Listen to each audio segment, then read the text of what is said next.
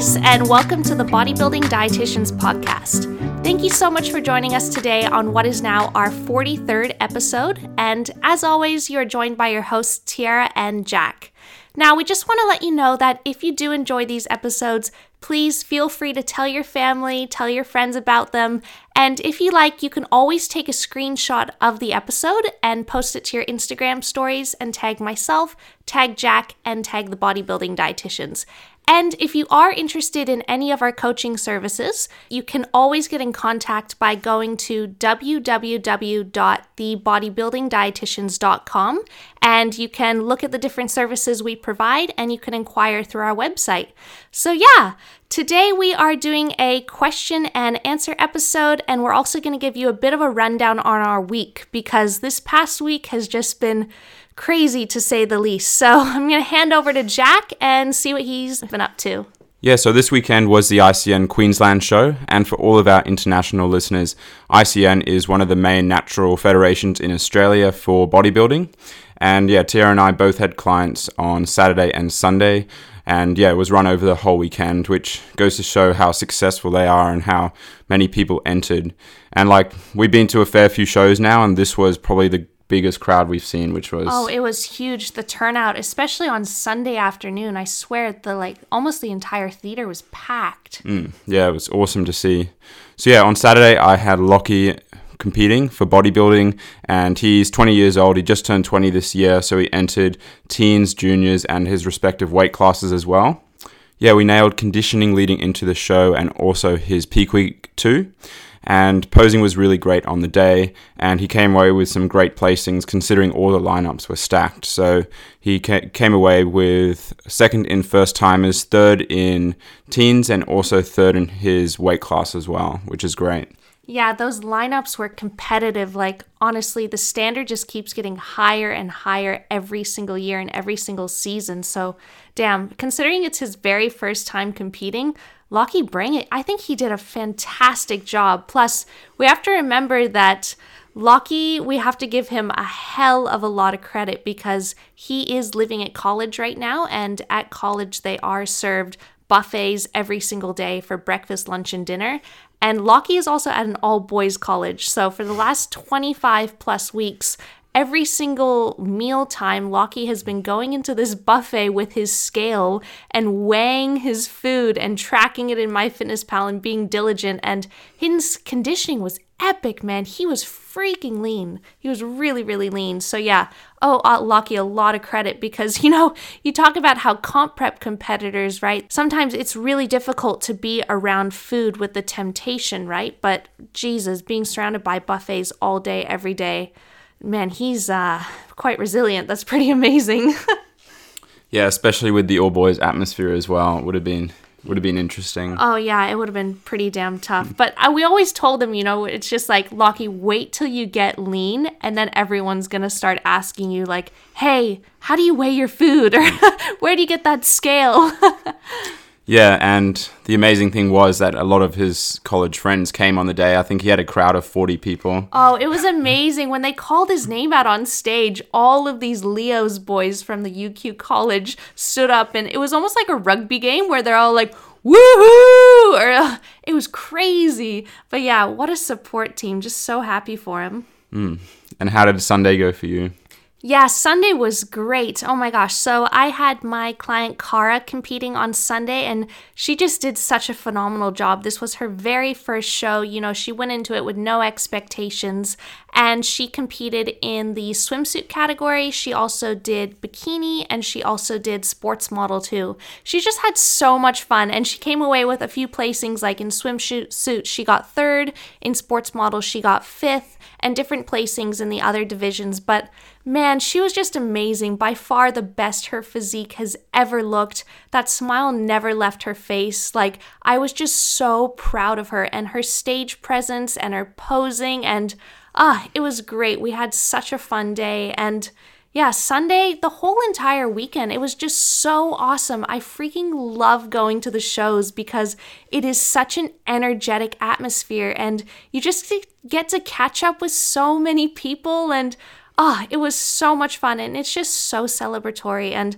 also, I just want to say thank you to everyone that came up to Jack and I and uh, commented on the podcast and said that they really love it. Like, we can't explain how much we appreciate that. And it was just so much fun to actually meet people in real life because we've spoken to a lot of people, you know, on Instagram and stuff over the past few months. But finally seeing everyone at the show, that was just man, something to remember. So that was super duper fun. It was such an epic weekend. And Jesus, Jack and I didn't even compete, but we were just wrecked.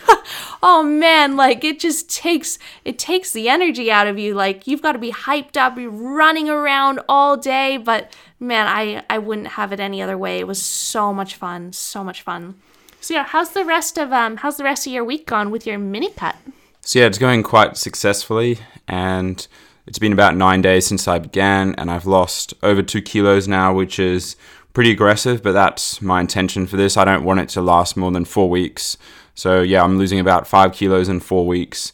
And yeah, I started at around 89.5. I weighed 80.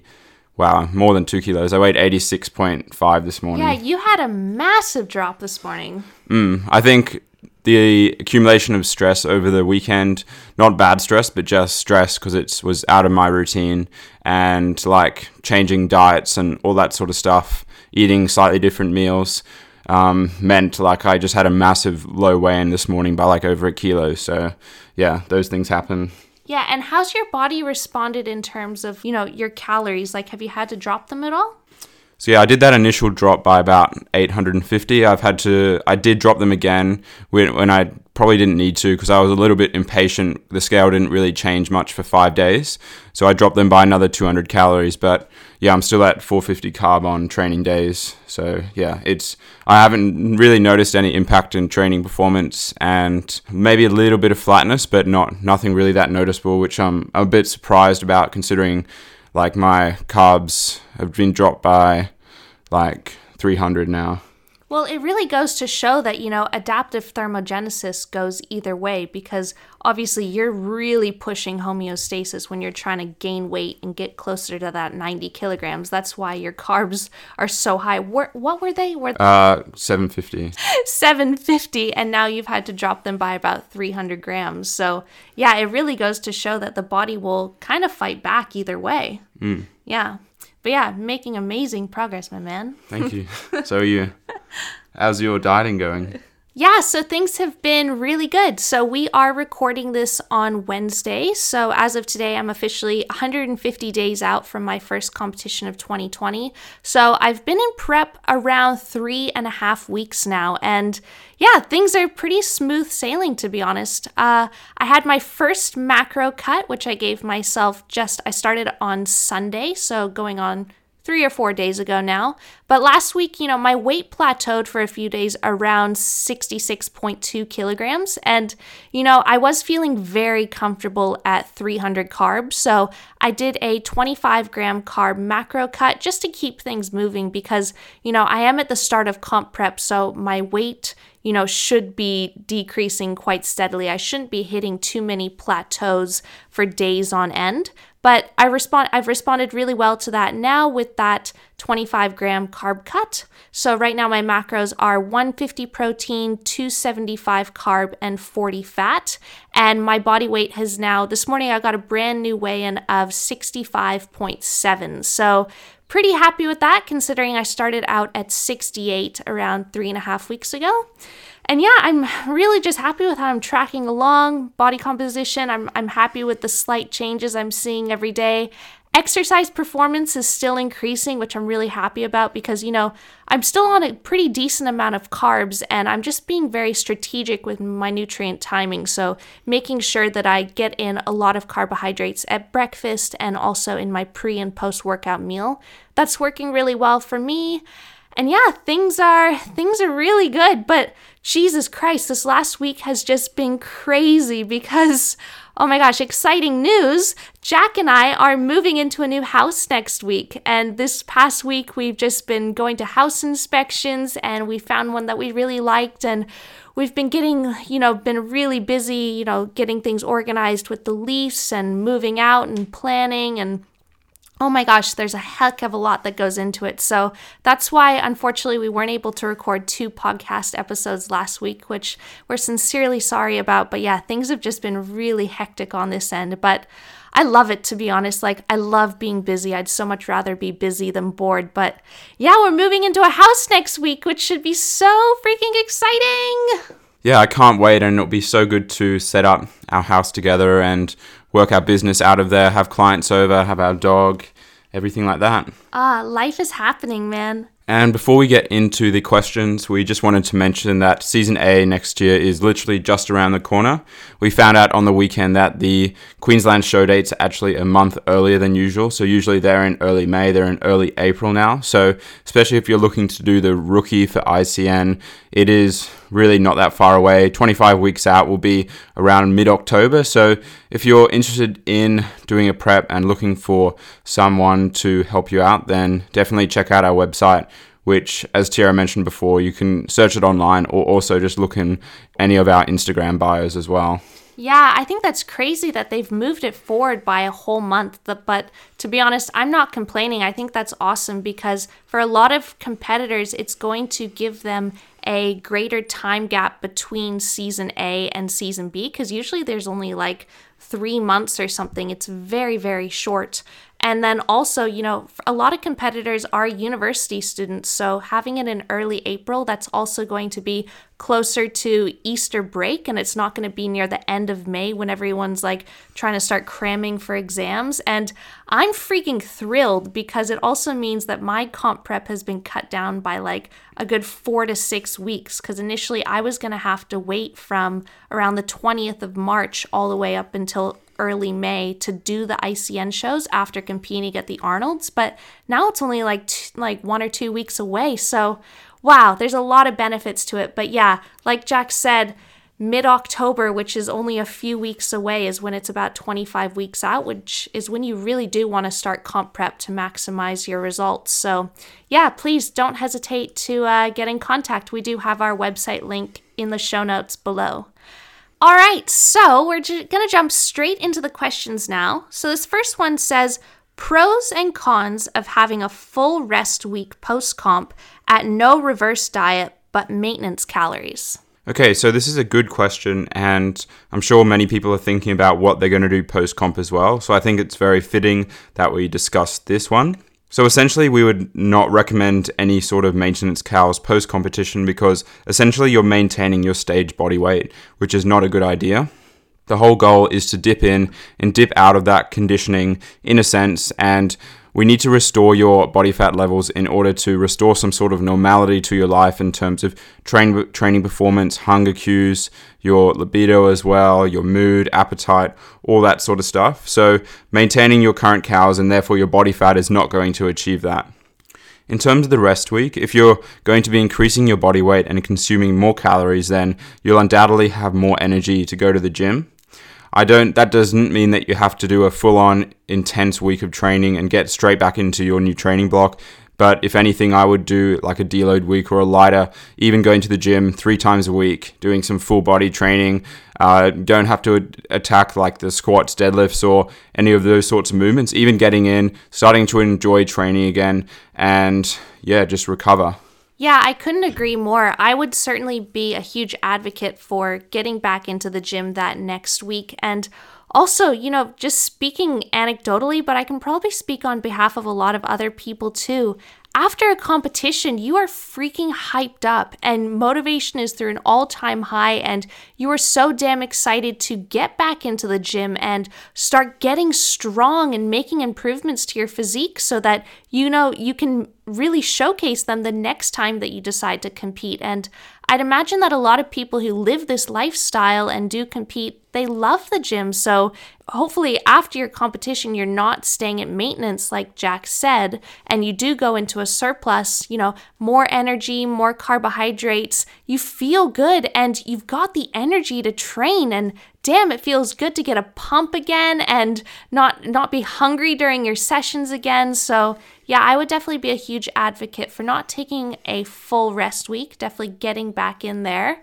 But even given given that, I don't think that there would be any detriments to taking a rest week, like each to their own. If you really wanted to and you felt like, you know, you've been right at this for the last six plus months and it's just drained the life out of you or something, then that's totally fine. Chill out for a week. It's going to be okay. You're not necessarily going to lose any muscle mass or anything like that. So it's going to be perfectly fine either way. So, yeah, I think that's a pretty good answer to that question.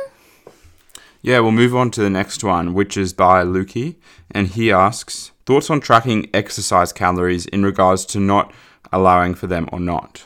Now, this is a really good question, and I thought this was super interesting because a lot of people would probably run into this issue with both MyFitnessPal and also activity trackers because, especially on MyFitnessPal, sometimes if it's attached to an activity tracker, what it will do is it will take the it'll take the total amount of calories you apparently have burnt through exercise on your activity tracker. It'll sync that to MyFitnessPal and then it will add that to your total daily calories.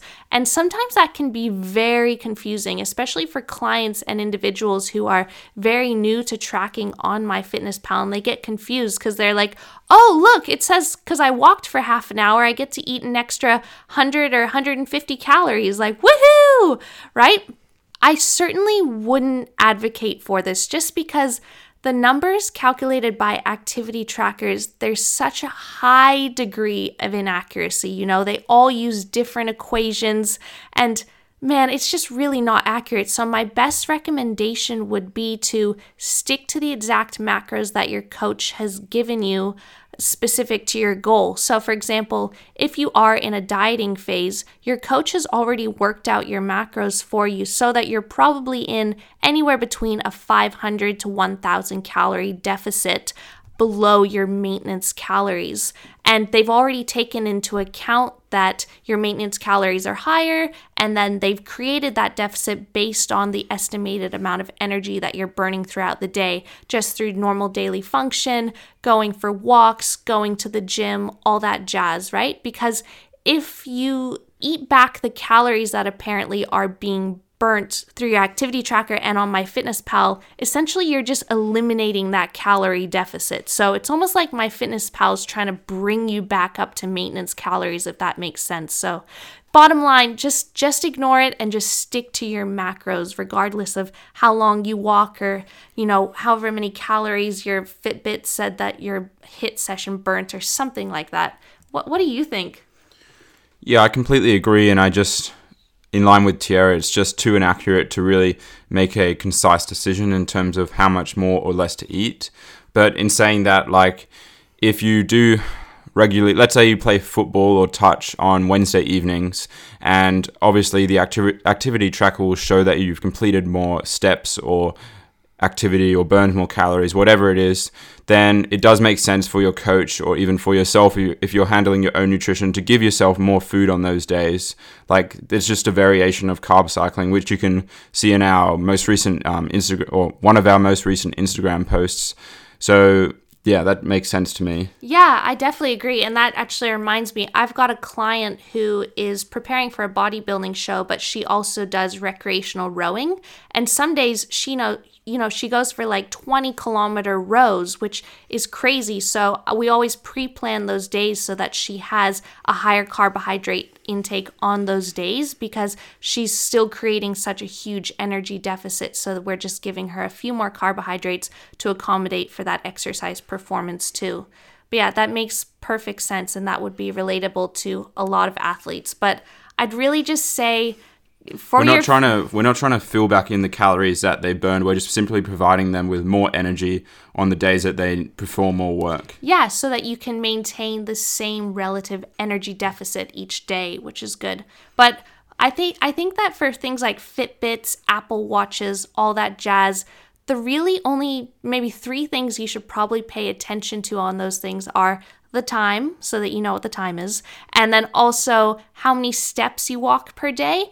And then some of them do uh, pretty semi accurately uh, track your resting heart rate and just exercising heart rate. So you can um, collect that data as well. Some of them do track sleep too, but it is questionable how accurate that is. But yeah, I'd really just say the time, steps, and heart rate uh, really kind of just forget about the calories that it's saying that you burned because it's really just a ballpark figure. It's, sometimes it can be very inaccurate and very random.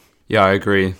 I think this is a good point to move on to the next question, which is by Shannon, and she asks post comp, how to fight the blues and reverse diet. So we've touched on reverse dieting quite a few times, but considering we are this is our first episode post comp, I will touch on it quite briefly. So essentially, the guidelines we usually recommend, which is also from 3DMJ as well, is around 5 to 10% of your stage body weight, uh, gaining that back in the first four to six weeks.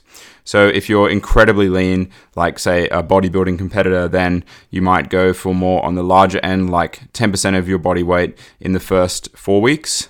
And for those who didn't get quite as lean, then maybe uh, 5% of your body weight in the first six weeks and that means that means so let's say you weigh 100 kilos on stage just to make it easy. That means either 5 to 10 kilos in the first 4 to 6 weeks. Mm-hmm. and then how to fight the blues. And i think this is something that a lot of comp prep competitors will experience you know because you've gone through this incredible crazy challenging journey right? And then you hit this peak which is show day and it's so celebratory and then all of a sudden, it just comes to an end and it's just a sudden halt. And it can be quite surreal, I think, you know, because it's just all over and it's it's a very very strange feeling so it it's is sort of like finishing university or school because like you've worked for so long towards something like even even 25 weeks or some people spend even longer years preparing for that first show and as soon as you finish it's like a it is surreal because you've worked so hard for something for so long and it's just finished. Yeah, exactly. It's it's all over and I guess the question is what's next, you know, because you've been so hyper focused and goal driven and working on this very specific plan and you've been in routine. So my best recommendation would be to make another plan, you know, and still fall into a good routine and set new goals that you can strive towards. So that's why having talking to your coach and having a really good improvement season plan for, hey, this is what I want to improve upon in my physique. These are the goals that I want to achieve. And you can set a really solid plan for how you're going to do that. Heck, even if you wanted to, to help motivate you further, you could say, hey, I want to aim to compete again in a year and a half, or I want to compete again in two years, or something like that. And set small little goals along the way that you can keep striving towards. And that's really just going to help with your mindset and stuff and really still giving it purpose, you know? Otherwise, a lot of people do experience feeling a little bit lost after prep because they don't know where to go after that. Like what do you do? It's kind of it's it's strange you're like in this limbo, you know, because you're not getting lean anymore, you're starting to gain a little bit of weight. If you don't have training or performance goals, you're kind of just doing random exercise. So yeah, best advice is to have a plan and have something else to work towards and freaking embrace it, man. The improvement season is awesome, all right? Getting your strength back, building more muscle, building more shape, eating food, being energized all the time feels damn freaking good. So get excited for it, just embrace it. Yeah, and I think part of it as well comes from the hormonal aspect. And for girls and guys, uh, getting to a low level of body fat will be a detriment to some of your hormones. And I remember the even the first month or two after comp, I wasn't didn't have that same drive towards training. So I because we always used to walk to the gym in those days, and I just like I remember on the walk I wasn't particularly that keen to like hit a squat session or something like that. I would have rather like probably slept and that would that's probably just a symptom of low testosterone and not having that really good drive to take a set to the next level or to really actually I I still enjoy training but like it's nowhere near the same as when you are more hormonal equilibrium. Yeah, definitely. And all the more reason to get back on that recovery diet and gain weight a bit sooner, right? Because then you're going to be feeling back to normal again. Yeah, definitely. In a controlled manner. Yeah. All right, so we're going to move on to this next question. And I thought this one was really interesting. This was asked by Nathan.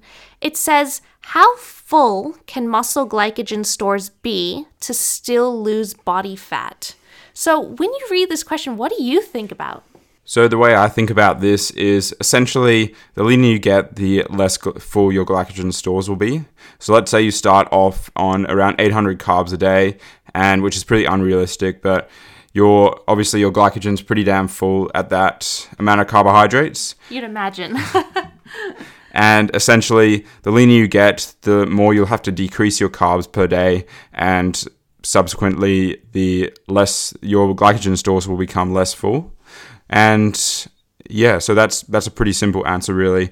The other response I was thinking of as well is, let's say if you're on a very high carb and very high fat diet, which we typically wouldn't really recommend, then you could probably get away with maintaining your glycogen stores and just decreasing your fat because your, your fat intake won't really have any impact on your glycogen stores. Yeah, it's really going to come down, it's going to be so individualistic, and there's so many factors to take into play. But I just want to touch on that the recommendations to maximally fill glycogen stores is to consume between 8 to 12 grams per kilogram of body weight of carbohydrates per day.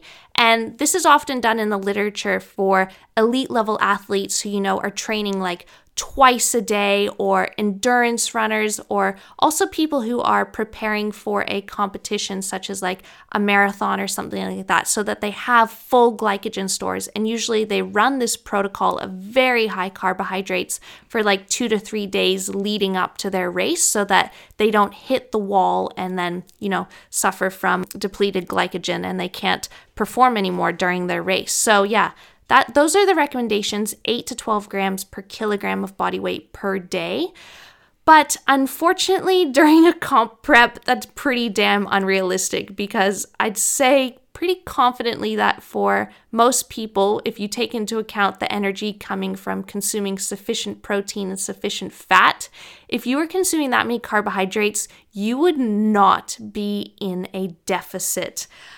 So, given that, the recommendations for bodybuilders are to consume between 3.5 to 7 grams of carbohydrates per kilogram of body weight per day. And also, I, from what we've been taught in our physiology studies, there's two main stores of glycogen in the body. One, the main one, is skeletal muscle mass, and the average person can store between 400 to 600 grams of glycogen.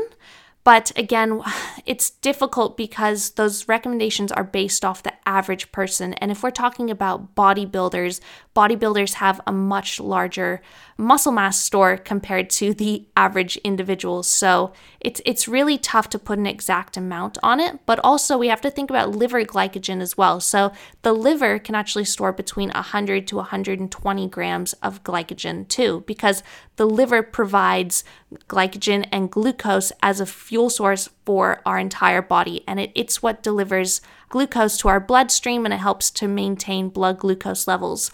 Skeletal muscle mass and the glycogen stored in muscles is only used as local fuel. So, the glycogen and glucose in your muscles is only used for muscular contractions. That glycogen, it doesn't actually contribute to blood glucose levels. So it's very important to keep that in mind. And obviously, liver glycogen contributes to, you know, all of the glucose that is required for our brain per day, which is around like 120 grams. So, yeah, it is it is a difficult question to answer, but what I would s- recommend is to try to keep your carbohydrate intake as high as possible during your competition prep.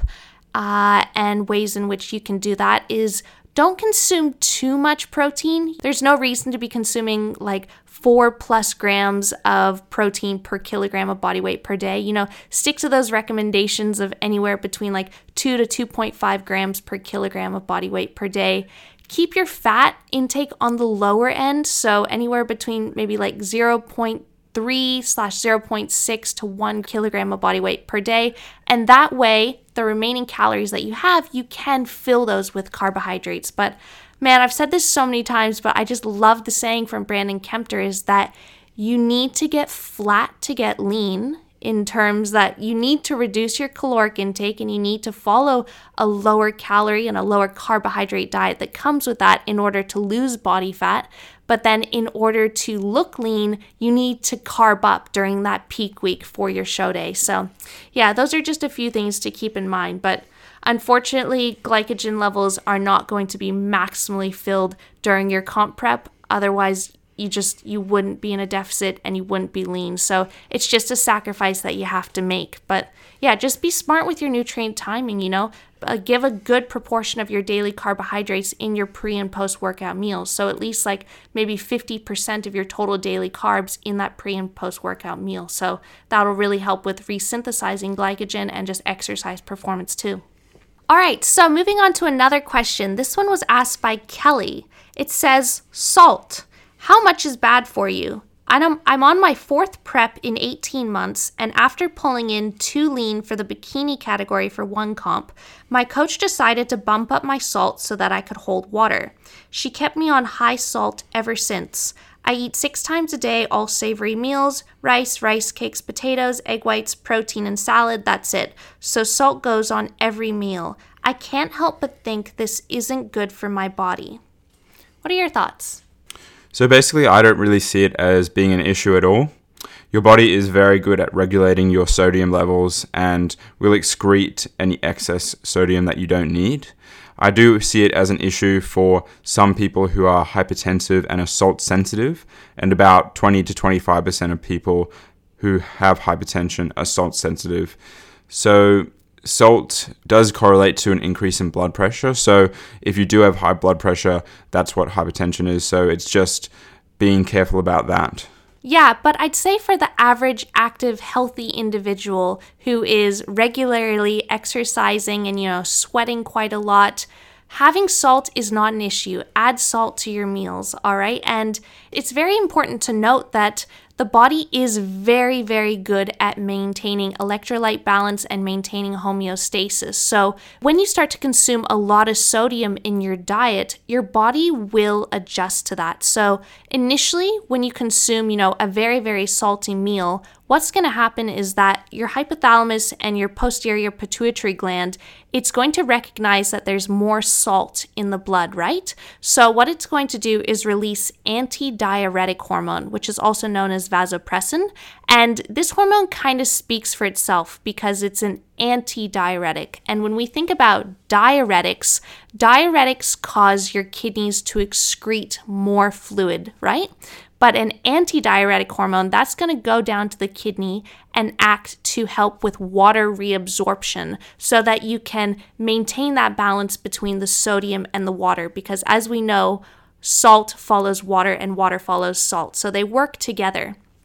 But at the same time, if you are if you do have a very high amount of salt in your body, your body is also going to adjust to this eventually by releasing less antidiuretic hormone, and it's also going to release less aldosterone. So, aldosterone is a hormone that's released from the adrenal cortex, and that acts on the kidney for sodium reabsorption. So, what's going to happen if you downregulate both of those hormones? You're going to downregulate the one that's reabsorbing more water, you're going to downregulate the one that's reabsorbing more salt then you're going to be excreting more salt and more fluid in your urine. So it's all going to balance out. It's really only acutely that if you have a very, very salty meal or you're eating a hell of a lot of sodium, that the next day you might jump on the scale and go, whoa, that's up a little bit. But honestly, it really is just fluid retention. And then over the next few days, it will balance out. But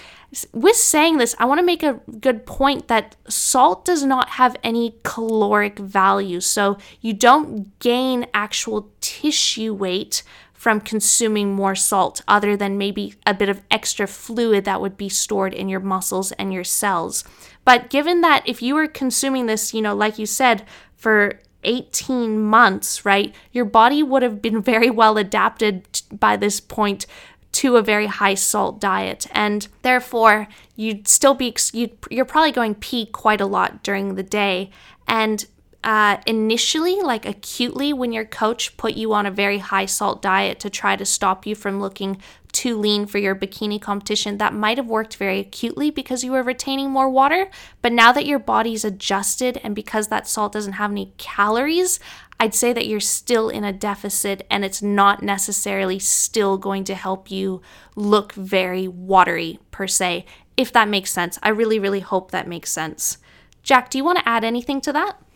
Yeah, I completely agree with everything you've said. I think salt can be very useful for the athlete, especially if you have low blood pressure as well, because it will acutely spike blood pressure, especially combined with exercise.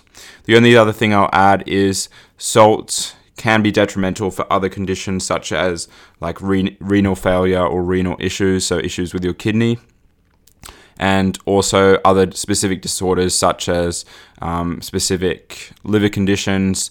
And for some, for example, when you get ascites, which is quite common if you have liver failure, um, the you have to severely restrict your sodium in order to prevent the accumulation of water. Yeah, so for anyone who doesn't know what ascites is, it's basically when your the central abdominal cavity fills up with a bunch of fluid and i'm talking about upon liters upon mm, liters of fluid. pregnant. yeah you literally look pregnant and that's because the liver is heavily regulated as well in producing a lot of these hormones too like the renin and in the whole renin angiotensin angiotensin 2 system. Anyone who's studied physiology would know about that. But yeah so the liver is highly involved in sodium and water balance too. So when you have liver failure, you can retain a hell of a lot more water. But that's going down a bit of a different stream. I don't think any, hopefully, none of our listeners have kidney or liver failure. We hope you're all well and you are all happy and you don't have to worry about that. But yeah, don't fear salt. Okay, salt is perfectly fine, especially if you're eating, you know, a well balanced diet and you're eating a lot of fresh foods. So, a lot of fresh vegetables, a lot of fresh meats, different whole grains, you know, all of that jazz. A lot of that food naturally has a very low sodium content. So, it's actually sometimes important to put salt on your meals, okay? It's perfectly fine. It's a great flavor enhancer. Plus, if you are an active and healthy individual and you're sweating quite a bit too, you're losing quite a bit of sodium through your sweat. So sometimes athletes need to consume upwards of 4,000 milligrams of salt per day. And the recommendations for the general active, you know, healthy individual is around 2,000 to 2,500 milligrams of sodium per day. But again, it's okay. Like, don't be scared of salt. It's actually a very, very good thing, and it's very important for nutrient transport within the body. And also, it's insanely important for getting a pump in the gym and on show days. So, yeah, salt all the way. All right, so moving on to this next question, which was asked by Kirsty Stewart. It says, Do you supplement with creatine? If yes, do you use it up to show day? This is a good one because I've had quite a few people ask whether or not they should take creatine on show day. Yeah, so Tyarra and I both take five grams a day of creatine, and we have for years. And yes, we for all of our athletes that do take creatine, we still keep them on creatine for show day. And the reason behind that is that if you're lean enough whilst taking creatine, I don't see it as making any sort of difference if you suddenly stop taking it. And the other thing to look at is that creatine isn't sort of some acute supplement which you take, such as caffeine, where you consume caffeine and you get more energy.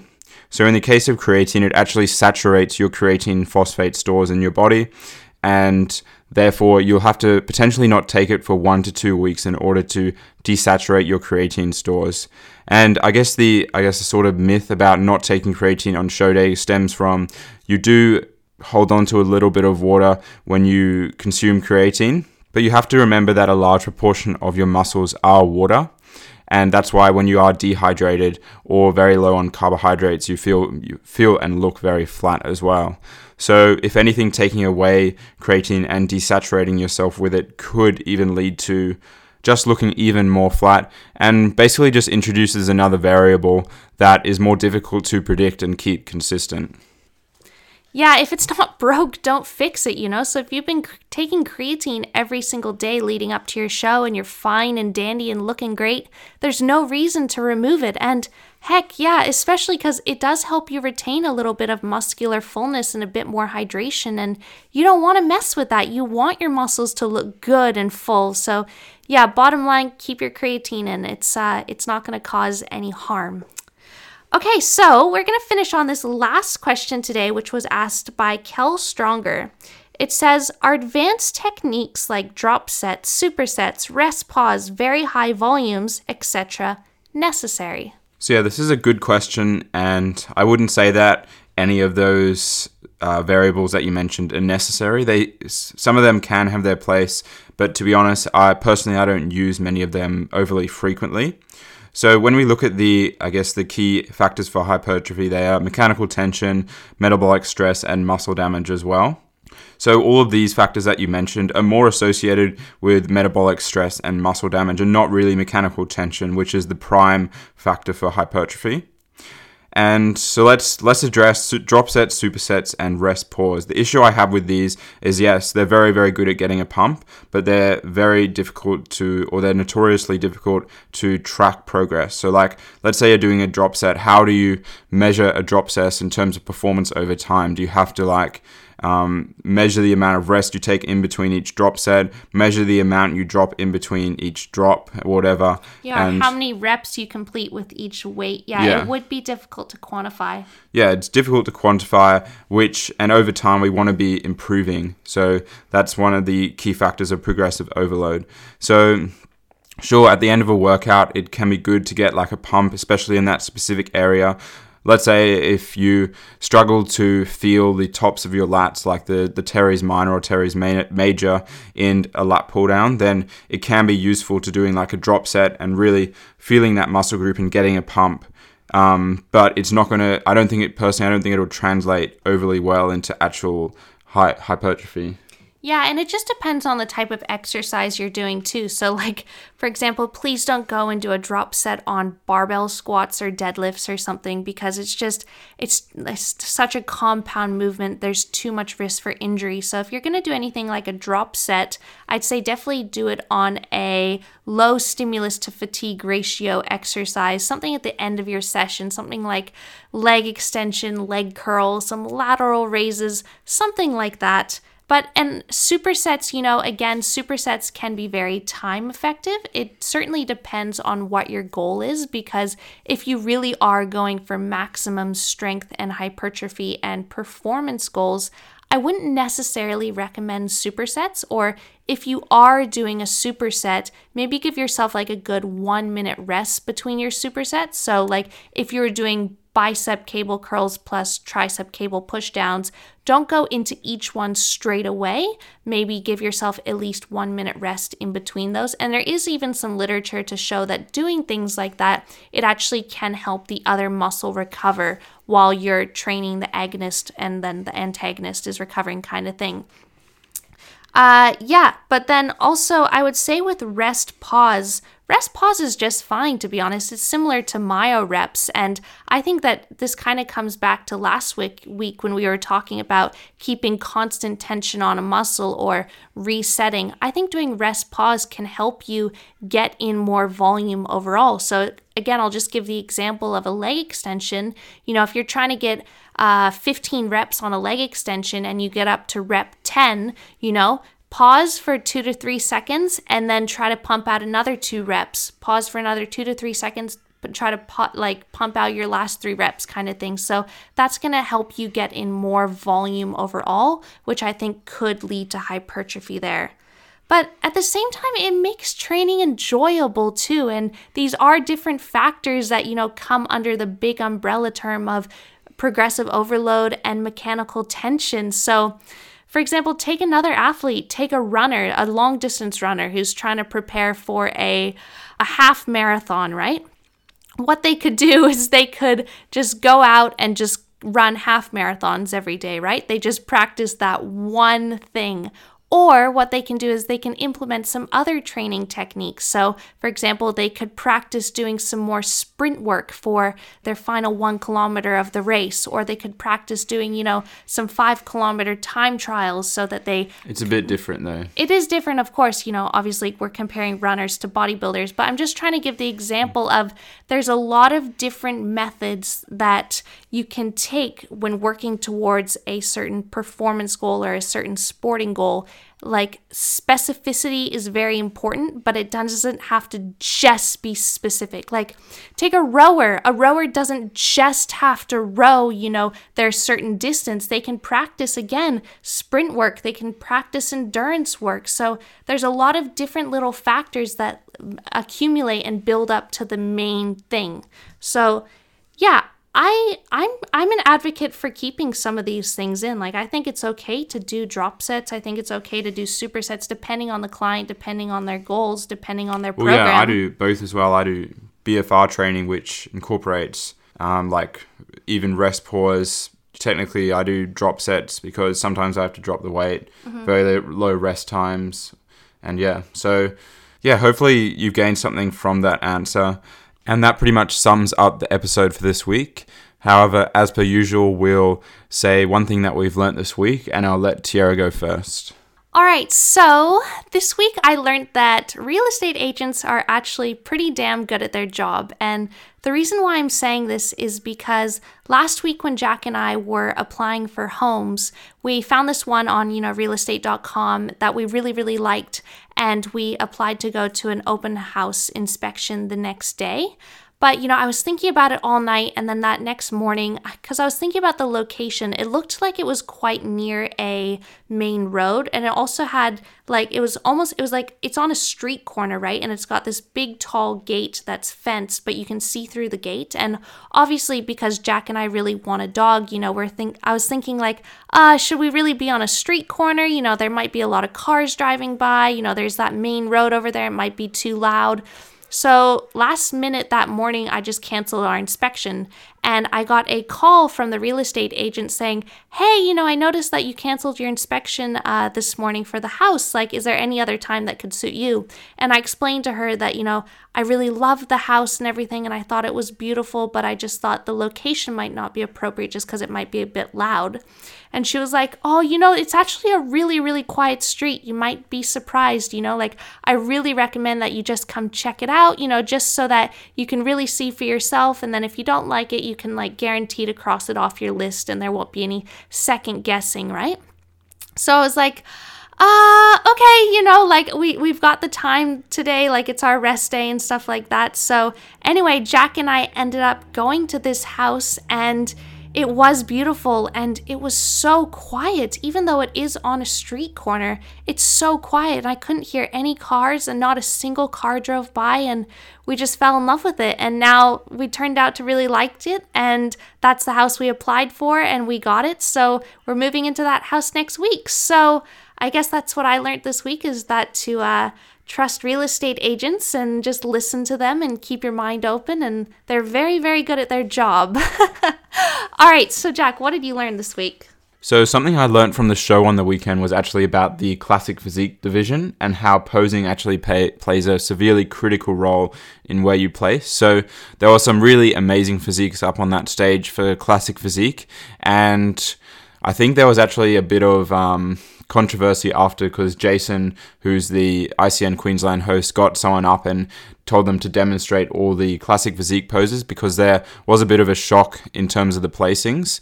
And I'm not. This isn't expressing my opinions at all. Like I think the the placings were pretty well deserved in terms of the posing, but it goes to show how if you go up on a classic physique stage and do some bodybuilding poses, then you will get zero points for that. Every single pose has to be classic physique. But I think that reflects really well across all the division in terms of if you don't have your posing on point and if it's not appropriate and all that sort of stuff, then you won't place as well. And it really does. It's one of the pieces of the puzzle in terms of competing. It's not just about how you look in terms of how lean you are and your muscularity, although those are probably more important. But don't never take posing lightly. Yeah, I think it's really good that they are strict with the criteria because again, there are there's a lot of cross in different people's physiques and you'll see this at bodybuilding shows. Some people will go up and they'll compete in the bodybuilding division and they'll do the classic physique division. And even though they have the same body, it's about how you present your physique. Like imagine a girl, right? If a girl was had a figure woman's body but went up there in the figure class and was doing fitness model posing. Like no matter even if you had the best body you wouldn't win because you're doing the wrong posing. So i think that's really good that they are strict with it. But Talking about classic physique, oh my gosh, Jack and I are going to the IFBB show this Sunday uh, at Chandler again, so we'll be there again this weekend, and we're watching his previous coach, Alan Mayo, compete for the first time in classic physique. So, holy crap, I'm excited. That's going to be an epic show to watch. Sweet. All right, guys. So that's the end of this episode. Thank you again so much for tuning in. If you did enjoy it, please feel free to take a screenshot, post it to your Instagram stories, tag myself, tag Jack, tag the bodybuilding dietitians, and we'll catch you next week. Bye.